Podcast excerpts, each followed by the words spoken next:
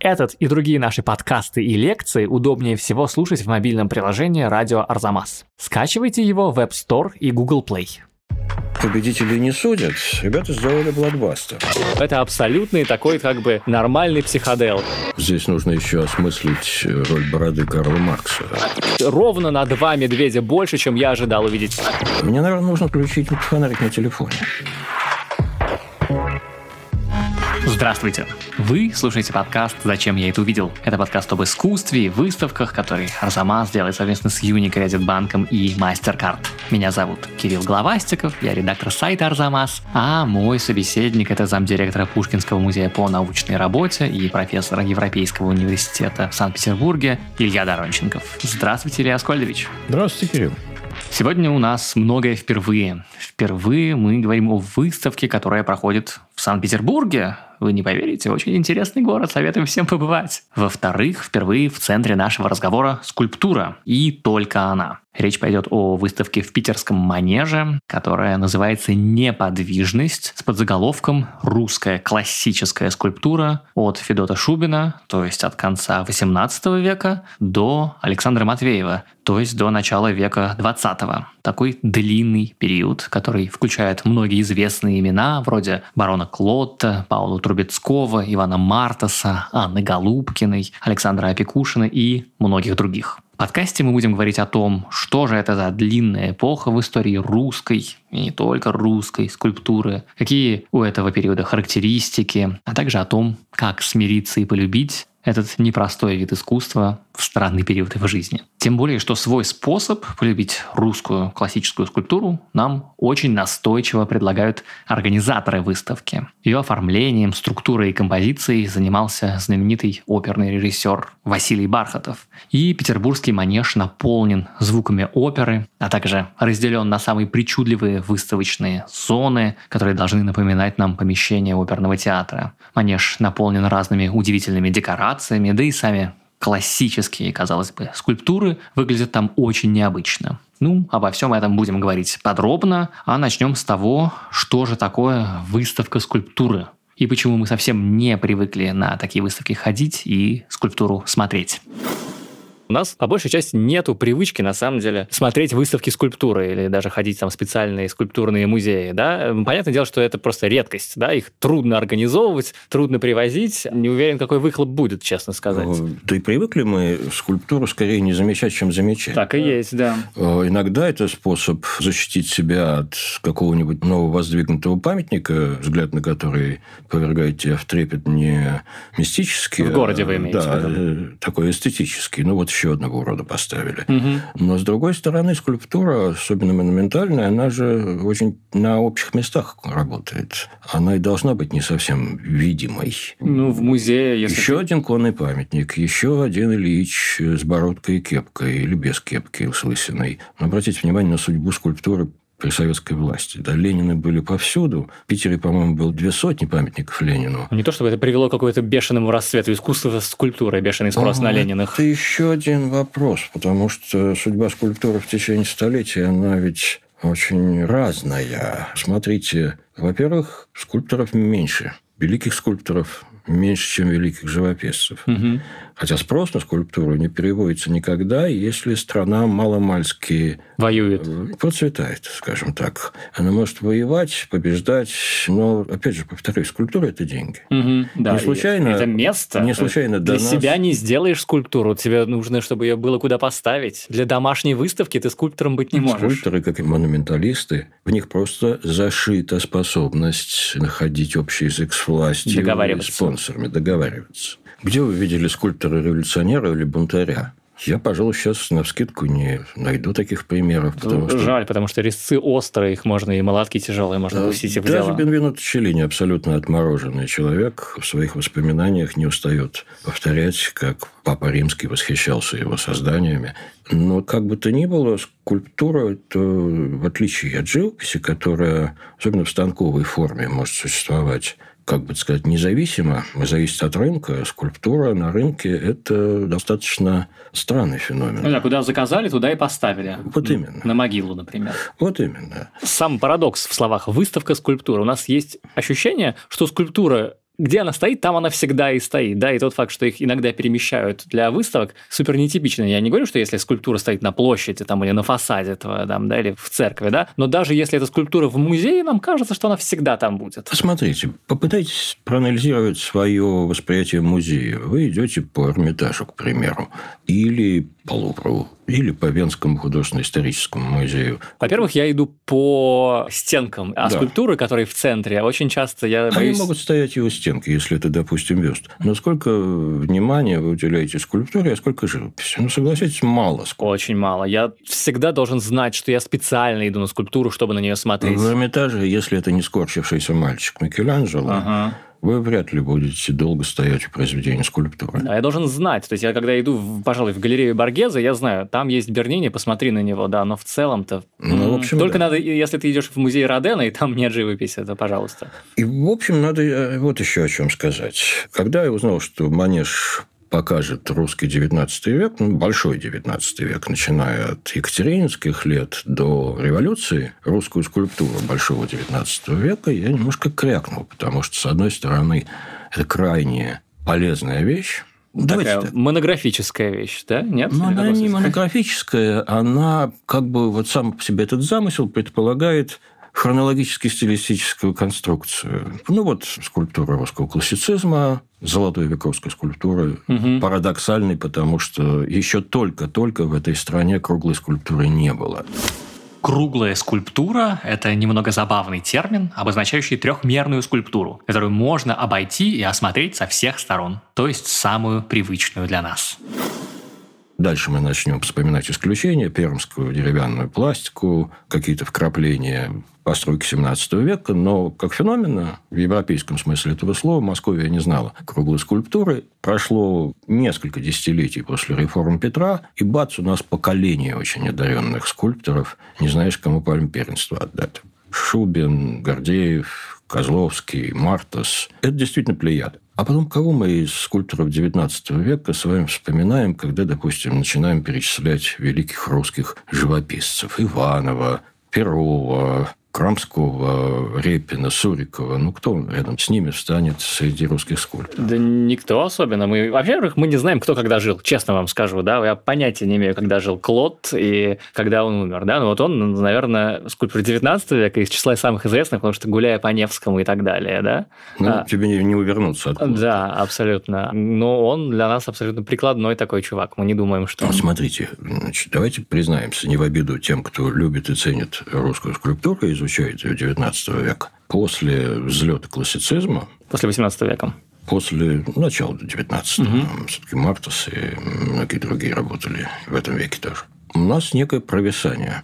И затем, конец XIX века, появление очень разнообразных скульпторов, зачастую испытавших воздействие западных новых художественных течений. Ну, Трубецкой просто сформировался на Западе. А Коненков, Голубкина, Матвеев – это люди, впитавшие художественную культуру Европы. Ну да, это уже начало модернизма. Да, и это снова возрождение русской скульптуры, потому что вот не в обиду, опять же, будет сказано целому ряду талантливых воятелей, Клоту Антокольскому, Каменскому, Чижову, очень, кстати, большой набор этих людей на выставке показан, они скорее прилагают скульптуру к задачам иллюстративным – это подробная реалистическая передача трехмерного объекта, движущейся группы, как у Клота на Анчковом мосту. То есть что-то не очень изобретательное, это вы хотите что-то сказать? некоторым образом идущее в разрез с теми сущностными качествами скульптуры, которые мы знаем по Микеланджело, Донателло и даже Бернини, как бы мы его не рассматривали как парадоксального мастера. Это какие сущностные характеристики вы имеете в виду? Это формальные в большой степени характеристики. Это Качество. целостность объема, это очень большая степень обобщения, ну, посмотрите, допустим, на то, как трактует Микеланджело анатомию человеческую, целостность тела, и как это делает Клод условный. Классическая скульптура избегала мелких деталей. А скульптура XIX века в очень большой степени иллюстрирует. Там много деталей. То есть, правильно я понимаю, что вы хотите сказать, что когда вы узнали, что такая выставка будет, вы подумали, что будет что-то скучное? Я подумал, что будет что-то очень полезное, С чем будет очень Учебник. трудно совладать. Да. Вот мне, как искусствоведу, был нужен учебник, потому угу. что, опять же, зайди ты в Третьяковку, зайди ты в Русский музей. Скульптура там скорее исключение. Ну да. Ты на нее скорее натыкаешься, чем ищешь ее. И не знаешь, что с ней делать. И не знаешь, что с ней делать. Справедливости ради, надо сказать что этот сеанс национального самоуничижения, он очень просто экстраполируется на другие национальные школы этого времени. Вот в XIX веке что-то происходит. XIX век в целом не век скульптуры. Хотя ее понаставили, пожалуй, что больше, чем за все предыдущие столетия вместе взятые.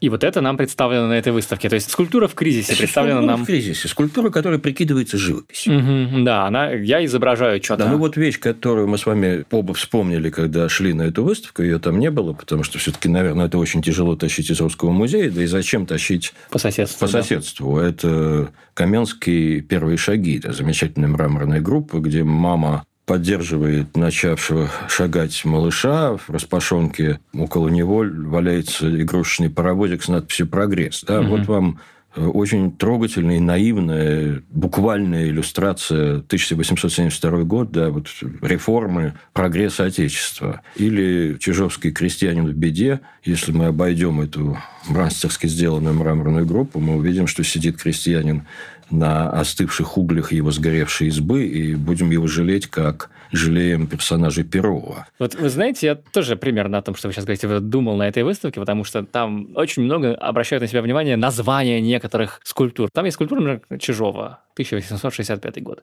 Это называется «Киевлянин с уздечкой, пробегающий через стан печенегов». И это, ну, это же просто комедия, да? Вот ты смотришь на этого какого-то бронзового чувака бегущего. Как я должен понять, что он киевлянин? Как я должен понять, что он бежит через стан печенегов? Вокруг никого нет. Есть ощущение, что вот это значит Чижов в 19 веке пытается мне э, эту скульптуру дорассказать через название, да? Я, ну, я никогда бы не понял, что там было изображено. Я бы и, и, и уздечку не узнал, честно сказать, у него в руке. Скульптура хорошая. Да бог его знает. Я так смеялся над названием, что, честно говоря. А вот очень интересно. Киевлянин. Ну, представьте, скульптура киев... бегущего киевлянина с уздечкой. Это значит, что ни вы, ни, ни, кто там еще не читал «Повесть временных лет», батенька. Там этот э, эпизод описан. И более того, в Русском музее, в тех залах, которые люди обычно проходят как-то не очень глядя по сторонам, в зале русского академизма есть картина на этот сюжет. Одна из первых русских исторических Нет, ну, картин. Понятно, что он, конечно, отсылает. Вообще самое направление сделать древнерусский сюжет ясное, да, но годится ли скульптура для того, чтобы передать такую вещь, как сюжет, тем более такой тонкий, бегущий через стан печенега? Очень, да? Лучше очень бы картину нарисовал. Очень правильно. Вы знаете, я как-то эту вещь, я не случайно спросил, хорошая ли это скульптура. Мне кажется, хорошая. Угу.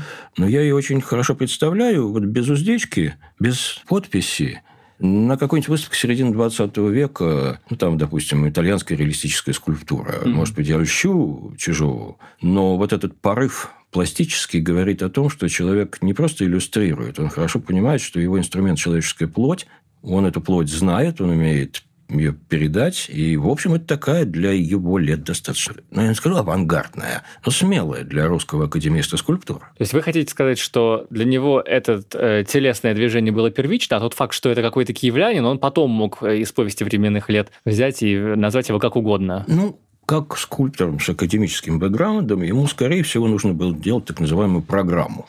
То есть некий предмет, артефакт, который покажет старшим товарищам, что он превзошел премудрость скульптуры.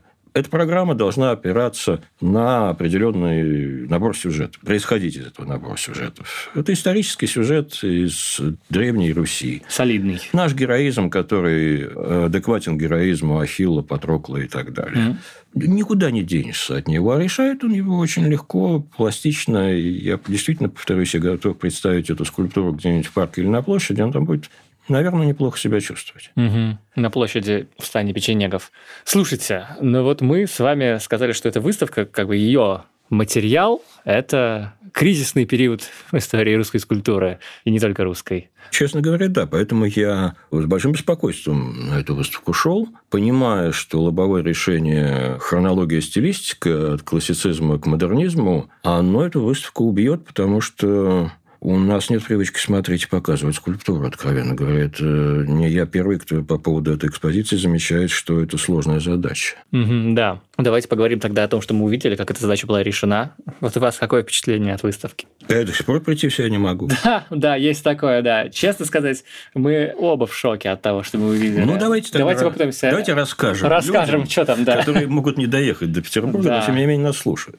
Конечно, манеж. Это бывший действительно манеж, как и в Москве, большое выставочное пространство, которое в свое время регулярно вмещало выставки осеннюю и весеннюю Союза художников Ленинградского, ну, различные экспозиции вроде блокбастеров или Глазунова, ну и так далее. Некоторое время назад, с приходом нового руководителя манежа Павла Пригара, там... там Стало одна... модное место. Вот вы начали с того, чем бы я закончил. Там появились выставки, которые ломали шаблон добропорядочной ленинградской художественной выставки. Да, потому что если кого-то скандализировать, то, конечно, надо ленинградцев скандализировать. Это вдвойне приятно. Каждая выставка в манеже в общем, уже сейчас обречена на известность. И в определенном смысле, тоже не я первый, кто это замечает, команде Манежа приходится... Они жертвы своей собственной политики. Им теперь нужно форсировать эффект воздействия этих выставок. Но в результате, я думаю, этой рискованной политики они победили.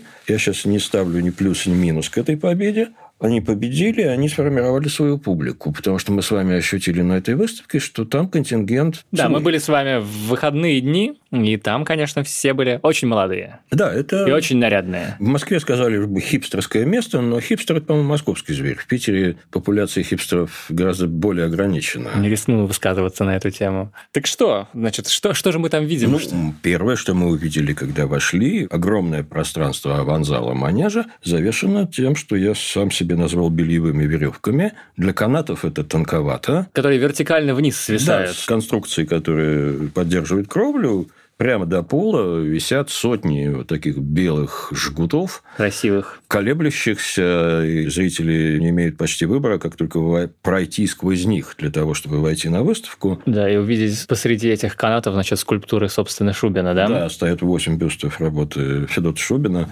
представляющие государственных деятелей, императоров, которые стоят кружком и смотрят друг на друга. И вот тут начинается, очевидно, вот то хулиганство, которое многих моих коллег повергло в транс, транс, не скрою меня тоже, потому что человек, который это все делал, а это опытный режиссер, подошел действительно совершенно новой точки зрения вот к этой скульптуре не как художественным произведением со своим значением, смыслом, рожденным вместе с этим произведением, благоприобретенным смыслом, со своей стилистической особенностью, с материалом, из которого они сделаны, а скульптура ведь крайне связана с материалом. Отдельный разговор, на который мы сейчас, наверное, уже не взойдем. Он использует это как материал, только не бронзу, мрамор или камень, гранит, известняк, а вот трехмерные объекты, которые важны Для это персонажи. как актеры, как персонажи. Поэтому, когда эти восемь голов смотрят друг на друга, ты начинаешь понимать, что между ними должны быть какие-то отношения, и ты, в принципе, имеешь право вписаться в эти отношения. Поэтому, да, девятым. Думаю, публика довольно развязно ведет себя на этой выставке. Да, там все сделано для Инстаграма. Для Инстаграма, для ТикТока, для селфи. И, кажется, это приветствуется. Да, да. О... Ну, если вы говорите про отношения, то вот мы сказали про самое начало выставки, а в самом конце, наоборот, выставки, простите за спойлер, да, ты приходишь, когда какой-то последний зал э, на втором этаже, там оказывается, что ты на сцене, а скульптуры сидят в как бы в импровизированном зале, да, и теперь ты становишься персонажем оперным, а они как будто бы смотрят на тебя эти бюсты и о чем-то своем, наверное, размышляют. Ну, на этой сцене есть еще и полдюжины других ну, да, скульптурных да. персонажей. Ты там не один. Но не случайно вы сказали об опере, потому что действительно там в разных сегментах этого зала скульптуры составлены вовсе вне всякой хронологической или логической последовательности. И если эта последовательность есть, она приходит ровно от замысла творца экспозиции – и эти скульптуры как бы должны разыгрывать оперные сюжеты. Да, по всему манежу звучат оперы, какие-то ключевые места из большого количества знаменитых опер, от классических до, значит, до модернистских, и есть какая-то идея, что это создает какое-то новое синтетическое единство. У меня нет четкого, честно говоря, впечатления. Получилось что-то гармоническое, гармоническое целое, что эти скульптуры действительно хорошо играют какие-то оперы. По-моему, это скорее какой-то хаос, но я не говорю это в отрицательном значении, честно сказать. Меня опера не бесила, хотя она, конечно, приводила в некоторое замешательство, да, в... ну там все приводило в замешательство, не только опера. Ну, добавьте очень прихотливо нарезанное пространство, то, что в первом этаже почти всегда мы находимся в пространстве темном, в котором светом выхвачены скульптуры. Иногда тени от этих скульптур на стенке рассматривать интереснее, чем саму скульптуру. Да, ну, собственно, все это замечают, и вот даже я списывался со своими друзьями, которых направил на эту выставку, и все присылают одну и ту же самую фотографию. Это скульптура, кажется, Александра Третьего, императора, которая подсвечена так, что абсолютно всем кажется, что тень – это Ленин на самом деле. Помните такую? Я много теней там помню, и вот этот весь э, эффект подсветки, он довольно часто лишает нас возможности рассмотреть скульптуру. Все-таки я иду на выставку, чтобы иметь комфортные условия для моего собеседования с тем предметом, который я выберу. Здесь для того, чтобы рассмотреть совершенно замечательного князя Мещерского работу Трубецкого с такими тараканьями, бакенбардами, мне, наверное, нужно включить фонарик на телефоне. Вот этот аспект выставки, я думаю... Ну да, там ты не смотришь отдельные произведения, ты смотришь всю экспозицию целиком ты смотришь как бы весь это... Это выставка аттракцион. Это экспозиции не назову, это очень правильное слово. Это выставка аттракцион или спектакль? Аттракцион и спектакль. Что, честно сказать, ну я не могу не понять этого, потому что мы до этого долго с вами говорили, как вообще сложно и непривычно нам смотреть скульптуру. И ну, на выставку учебник столько молодых людей не пошло бы, да, а все идут на, на тот аттракцион, который из этой скульптуры, а также из света, с каких-то помещенческих решений и всего прочего, из канатов, из лестницы, как вот на это люди идут. А из скульптуры здесь только часть того, что там выставлено. Хотя самая важная часть, конечно.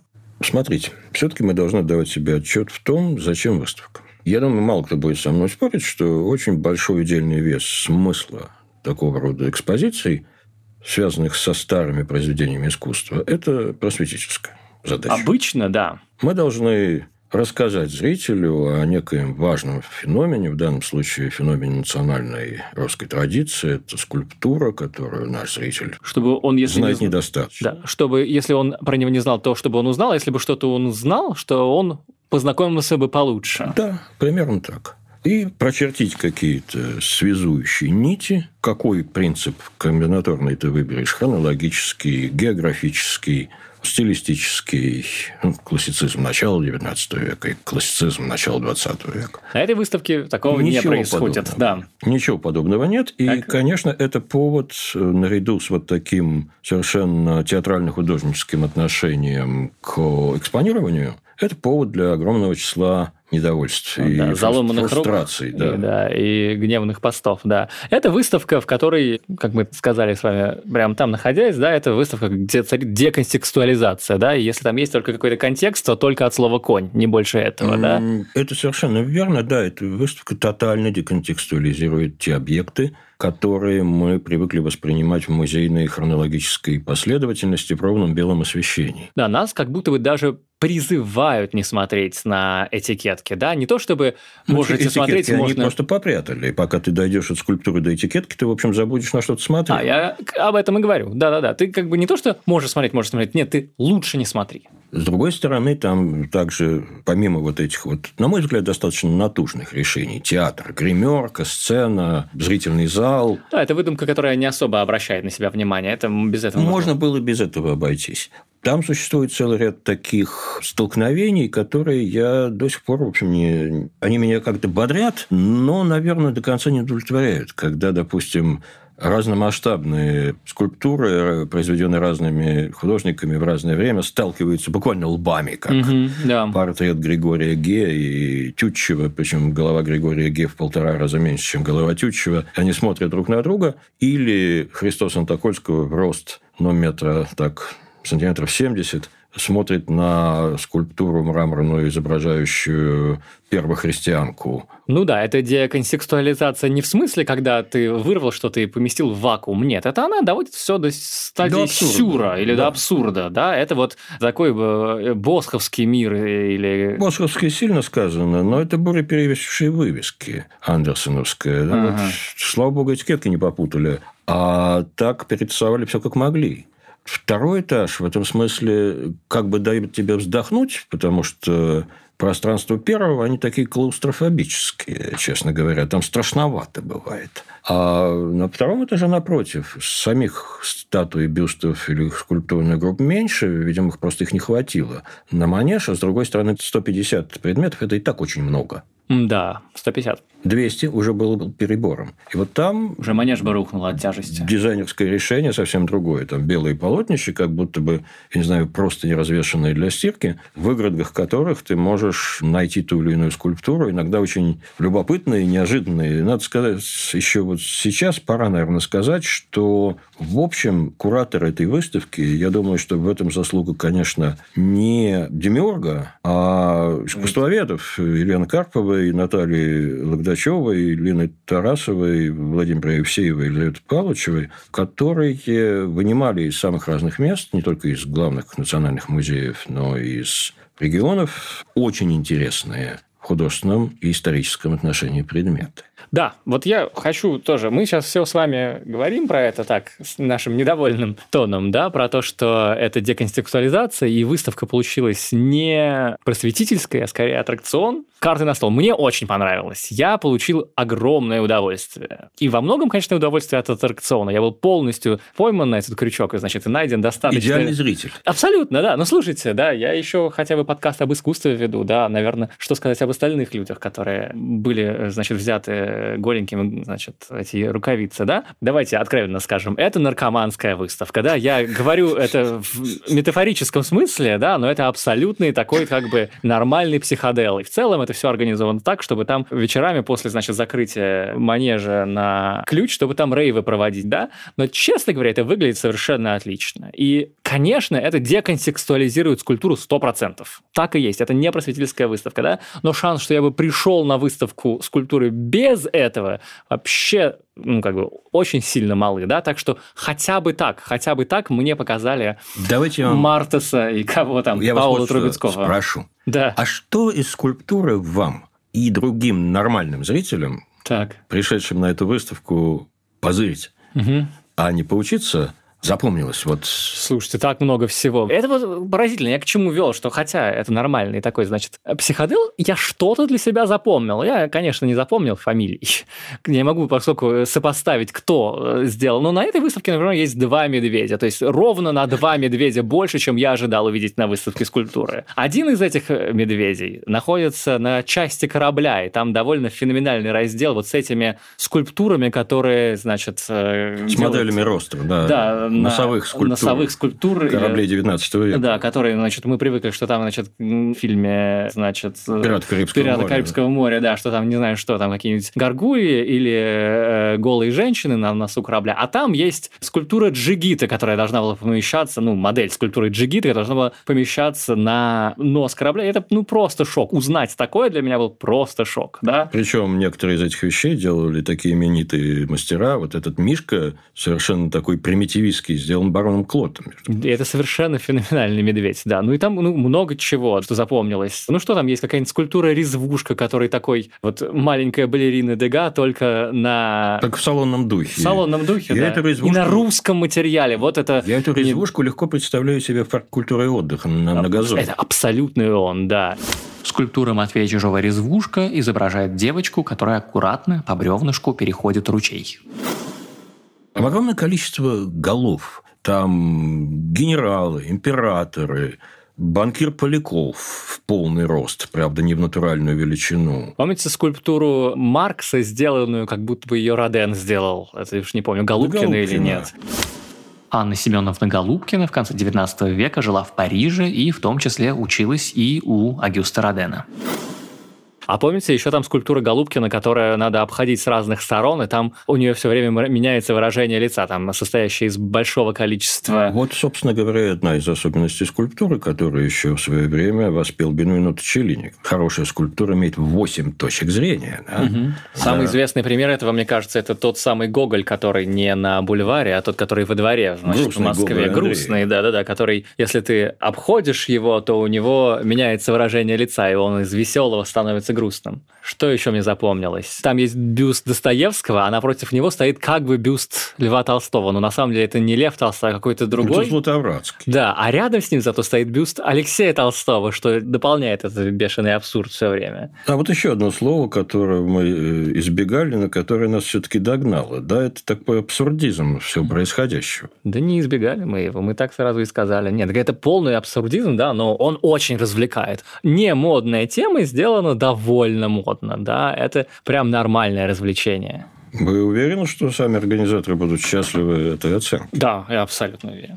Я вот до сих пор, я начал с этого и повторюсь, что у меня нету такого отчетливого мнения на этот счет. С одной стороны, победителей не судят. А ребята сделали блокбастер. Угу. С другой стороны, во мне, конечно, говорит какая-то профессиональная невинность. Да? Я все-таки иду туда не за вот этим оперным апофеозом, когда на тебя обрушивается все, свет, тени, музыка и последнее, э, что ты замечаешь, от скульптуры в данном случае, а иду за тем, чтобы рассмотреть какие-то отдельные вещи, установить между ними связи, а эта выставка замешана так, что вот ровно этого ты сделать не можешь. Ты видишь тот образ скульптуры, который навязывает тебе маэстро-декоратор, господин оформитель, и ты не можешь между ними выстроить те связи, которые существовали в свое время, вот в XIX веке. Да? Я понимаю, что во мне сейчас говорит специалист, который, как известно, подобен флюсу, а большинству зрителей, наверное, в данном случае важен вот такой общий эффект, который, наверное, и есть главная задача этой выставки, в отличие от правоверно-искусствоведческих экспозиций, чтобы они не выставляли пейзажи с особыми атмосферными эффектами или прослеживали традицию рафаэлевского классицизма сквозь века. Знаете, что я сейчас подумал еще? Что вот какие есть успешные опыты рассматривания скульптур у обычного человека? Ну, если речь не идет о том, что он пришел, значит, на выставку Микеланджело или, значит, на античные скульптуры смотреть. Где он еще видит все это? На кладбище, конечно, да? Ну, особенно если какой-нибудь в Италии, где-нибудь в каком-нибудь Милане вы видите, идете на какой-нибудь Чимитеро Монументале, где то есть скульптурное кладбище, где какое бы приличное слово здесь сказать, да, э, извращенность. Чем из надгробия извращеннее, тем лучше. И ты понимаешь, что это не художественное произведение, не произведение искусства, да? Но это смешно. Чего только люди не придумали, чтобы тебя, значит, поместили на это престижное чтобы миланское кладбище. Увековечить. Что далеко ходить? Э, в Александровской лавре в Петербурге, да на Новодевичье кладбище, оно чуть поновее будет, но там примерно тот же самый эффект, о котором вы говорите. Вот это такое соревнование эго. Э, безусловно. Посмертное. Безусловно. И скульптура в данном случае очень бодрый такой пособник этому соревнованию эго.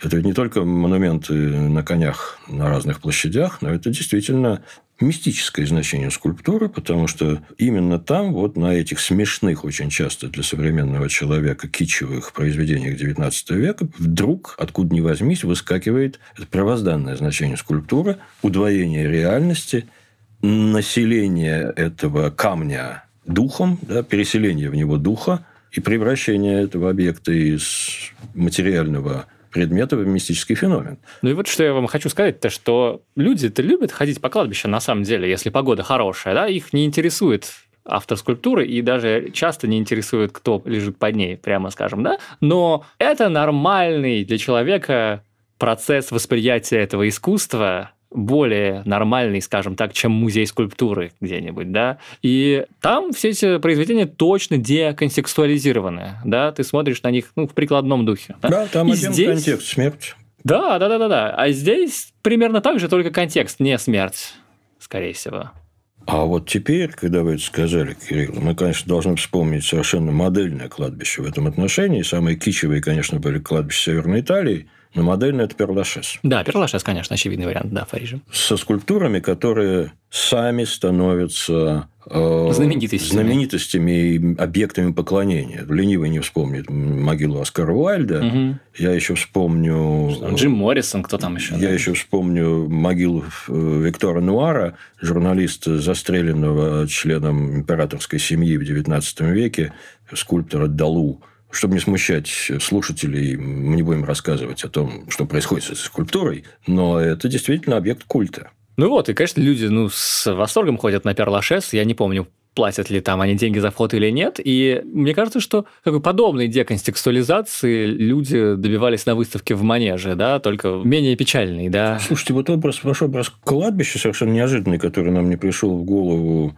там, в Манеже, меня начинают с этой выставкой некоторым образом примерять. Почему все время музей? Есть и другие модели для ну, воспроизведения. Да. Площадь. Уговорили. Да, хорошо. Уговорили. Что ж, очень хорошо. Давайте тогда под конец я скажу вам самое главное, что я понял об искусстве скульптуры на этой выставке. Вот что, что скульптура – это искусство бакенбардов. Что самое главное, потому что если у вас потрясающие бакенбарды или Аскольдович, допустим, когда-нибудь будут, да, то вы не захотите себе фотографию или портрет, да, они будут настолько потрясающими, что меньше, чем скульптура работы, кто там сделал Мещерского? Трубецкой. Что ску... меньше, чем, э, значит, скульптура работы Павла Трубецкого, вы просто, ну, в смысле, это будет неуважение к вашим собственным бакенбардам, да, они должны быть трехмерные. И, видимо, когда бакенбарды как бы уходят из моды, тогда и скульптура как бы начинает загибаться. Что вы скажете Я моей скажу, теории. что здесь нужно еще осмыслить роль бороды Карла Маркса.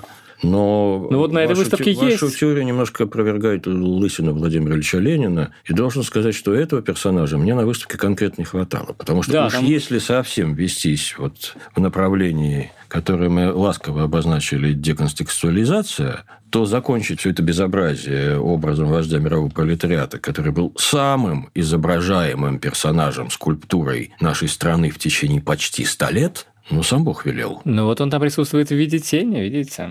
От Александра Третьего. Да, Александра Третьего.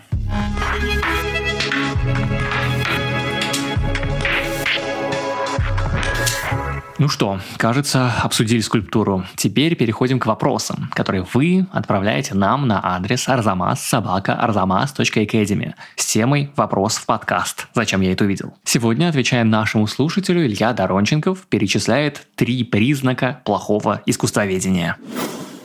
Нам пишет Северин Овчинников. Вопрос у него такой. Северин пишет. Задаю вопрос как филолог, пытающийся разобраться в искусствоведении. Ну, типа меня, то есть получается. Какие мнения стоит учитывать при изучении искусства, видимо? И что меня здесь больше всего интересует, есть ли признаки плохого искусствоведения. И дальше Северин говорит, что когда он сталкивается с идиотскими филологическими работами, с бессмысленными интерпретациями, с натяжкой, значит, чего-то на чего-то, с... На глобус. Да, с паранаукой, короче говоря, да, он может понять, что эта работа – это полный бред, и серьезно к ней, как к науке, относиться не надо. Но как понять такое же в искусствоведческих текстах, да, он пишет, очень хочу узнать разные мнения, но боюсь нарваться на пустышку. Ну, мне кажется, что Северин, во-первых, задал очень хороший вопрос, который можно запросто распространить и, как он сам это сделал, на филологию, на историю. Вот с историей это еще более рельефно, да, потому что, конечно, мне очень запомнился надолго текст в новом журнале нью-йоркском, когда «Собачье сердце» Булгакова истолковывалось как книга о политических отношениях внутри советской верхушки, где, значит, Шариков был Сталиным, профессор Преображенский Лениным, а сова, которую терзал собака Надежды Константиновны Крупской. Ну да, такого полным-полно. Такого полным-полно. Собственно, в исторической науке такого еще больше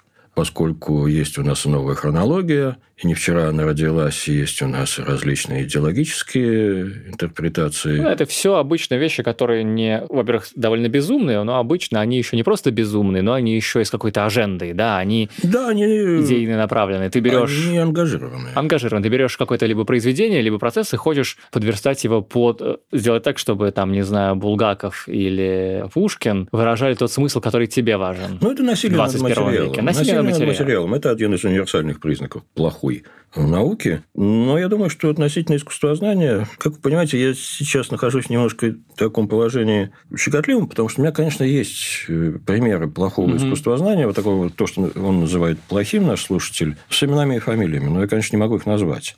А с другой стороны, я с удовольствием приведу примеры хорошего искусствознания для угу. того, чтобы наш слушатель нашел эти вещи и почитал, тем более, что кое-что из этих книг и на русском языке сейчас существует. Что для меня плохое искусствознание?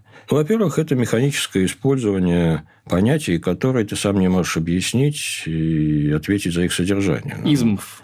Измы нам облегчают жизнь. И, конечно, они сильно искажают наше представление о реальности. Но сам по себе термин, который человек использует, он это как раз такой common knowledge, он достаточно легко объясняется. А вот есть категории вроде художественного образа. Мы, кажется, один раз с вами уже об этом говорили. Да? Угу. Вот как только я слышу в речи коллеги или читаю в статье слова «художественный образ», у меня уж сворачивается в трубочку. Ну, это что... школьные слова, которые уже да. изнасилованы столько раз после я даже не уверен, что они в свое время что-то значили. Возможно, они значили что-то в контексте постгегелевской эстетики, но с тех пор все это закончилось. Ну, да. А использовать их очень удобно. Потебня и Веселовский, конечно, что-то имели в виду, но это было сколько, 130 лет назад?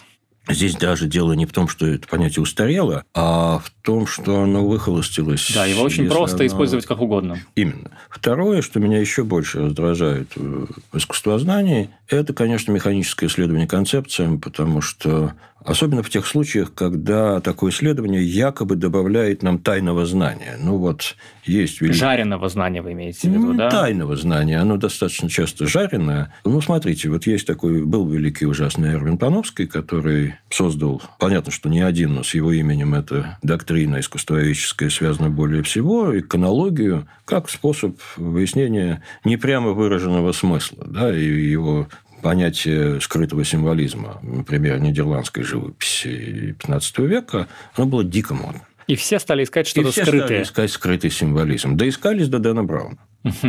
В руках Пановского этот метод очень часто давал совершенно захватывающие результаты. Его прочтение семейного портрета Арнольфини из Лондонской национальной галереи Яна Ванейка, оно начисто ломало шаблоны отношения к живописи, к тому, как формулируется высказывание и к тому, какую функцию может играть живописное произведение. Пановский, в общем, попытался доказать, что перед нами свидетельство не конвенциональным образом заключенного брака, и эта картина есть юридический документ. Угу. Это очень круто. Сделано им было очень красиво. Последующие поколения истолкователей, насколько я понимаю, камни на камне от этой красоты не оставили. Но это тот текст, который и тот способ мышления, который очень стимулирует твое мышление. Да, вы привыкли видеть в картине красоту, а я найду здесь юридический смысл. Да. Пожалуйста. Да. И сделаю это так красиво, что вы разоните рот. Дальше, когда Пановский осел в Соединенных Штатах, его метод стал чрезвычайно востребованным и популярным,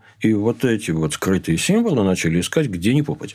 С академической точки зрения, вроде там все было взвешено сносками обеспечена, иконографической традицией, но на некоторые вопросы базовые, а зачем в христианском искусстве прятать смыслы, мы же все-таки не господствующая церковь, такие исследования отвечали. И вот механическое повторение метода... То есть создалось впечатление, что эти люди, которые прятали эти смыслы, прятали их для этих искусствоведов 20 века, а не вообще-то для... Очень хорошо сказали, да, очень хорошо сказали. В данном случае я полагаю, что с холастикой есть плохое искусствознание, но с Панковска, это я привел пример уже давний, и как бы битвы отшумели вокруг Пановского, но, собственно говоря, какие-нибудь актуальные политические прочтения искусства, которые сейчас весьма востребованы, они тоже способны породить такое плохое искусствознание, когда произведение искусства является лишь поводом либо для формулирования твоей повестки дня, либо для того, чтобы вынуть из них смыслы, которые изначально в них не закладывались. Это может быть сделано очень талантливо,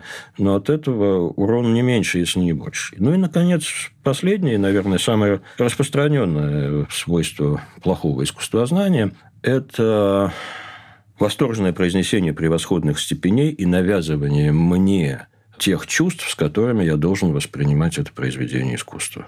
Это эпитеты, это длинные предложения. То есть, когда вы хотите сказать, это... что когда нет анализа, а есть восторги? Есть камлание. Угу. Вот этого довольно много в разных лагерях искусствоведческих, И, наверное, это работает, потому что человеку проще подчиниться такому сугестивному воздействию словесному, особенно если произносит это гуру, нежели разбираться. Нежели том, подумать, да? Нежели подумать. И вот это, наверное, меня раздражает больше всего в том, что Северин называет плохим искусствознанием. Да? Это Мы... просто трата времени, есть ощущение, да? Да, и вот тут, конечно, честно говоря, я не знаю, как помочь человеку не перепутать.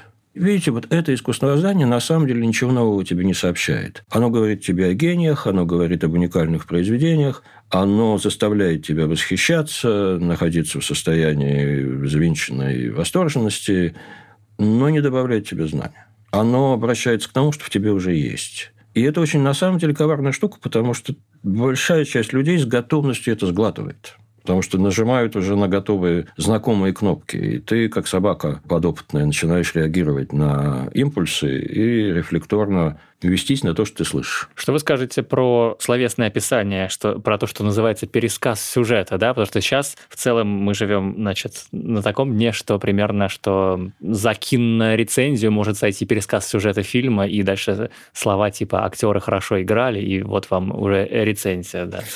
Как исследователь художественного процесса конца 19-го, начала 20 века, я таким рецензентам страшно благодарен. Угу.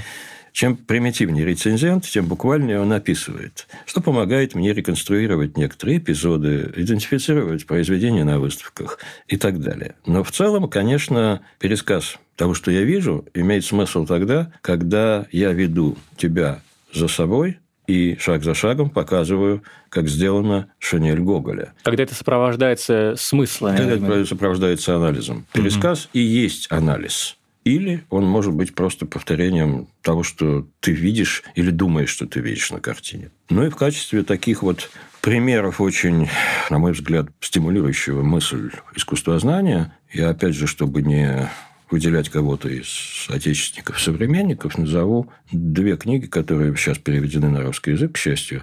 Одна в издательстве ВВАЦ, а другая в издательстве Адмаргеном. Это книга Майкла Баксендала «Живопись и опыт во Флоренции XV века». И это сборник статей Лео Стайнберга «Другие критерии».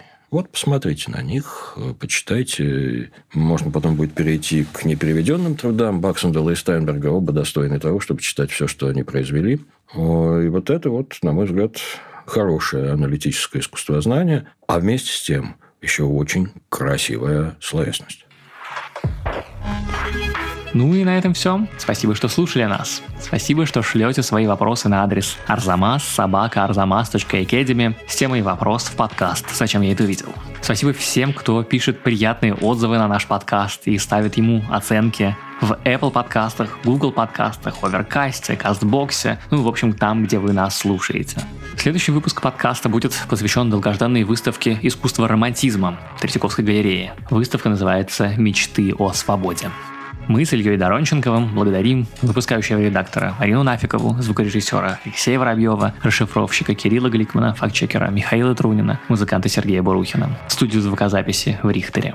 Подкаст создан для держателей карт Unicredit Bank, World Elite Mastercard, а у Unicredit Bank генеральная лицензия номер один ЦБРФ, полная информация о банке на unicreditbank.ru 16+. Этот и другие наши подкасты удобнее всего слушать в мобильном приложении «Радио Арзамас». Установив его и оформив подписку, вы получите доступ ко всем подкастам, курсам и другим аудиоматериалам Арзамаса, в том числе тем, которых вы не найдете больше нигде. Скачивайте приложение «Радио Арзамас» в App Store и Google Play.